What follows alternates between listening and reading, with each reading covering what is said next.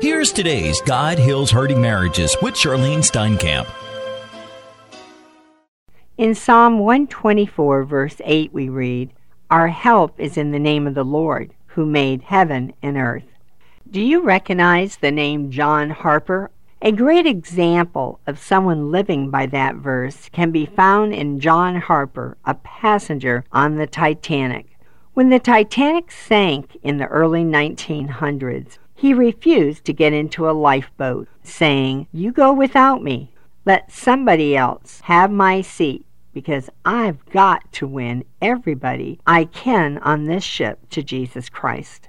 Later in the memorial service for this man, another young man stood up and said, "I met John Harper on that ship, for I was a passenger and had gotten hold of something that kept me afloat in the sea. In the blackness of the night, suddenly beside me was another man. He bumped into me and said, 'My name is John Harper. I'm pastor of Moody Bible Church in Chicago. Are you saved?' I responded, 'No, I'm not saved.' He said to me, 'Then believe on the Lord Jesus Christ, and thou shalt be saved.'" John Harper repeated this message to me 3 times because he couldn't identify me in the dark. The 3rd time, he never finished.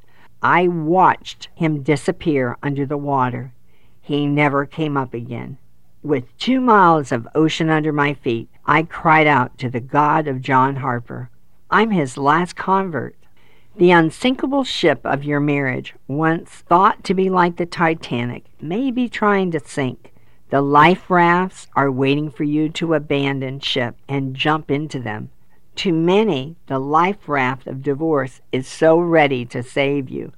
Nearby, the life raft of another marriage waits. Some ride away in the life raft of abandonment and watch the ship of marriage slip under the surface. I encourage you to stay with what others are calling a sinking ship. When you jump ship, you may be giving up the last opportunity to lead your family to the Lord Jesus Christ.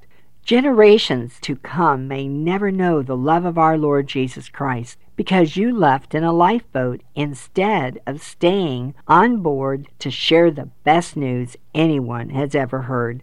The eternal destiny of your family may depend upon your decision. Your mate thought the marriage ship was going down. Right now, your one flesh mate is treading water to stay afloat, to cry out for help. The heartbeat of that one who jumped ship might be, "Please show me the way to safety.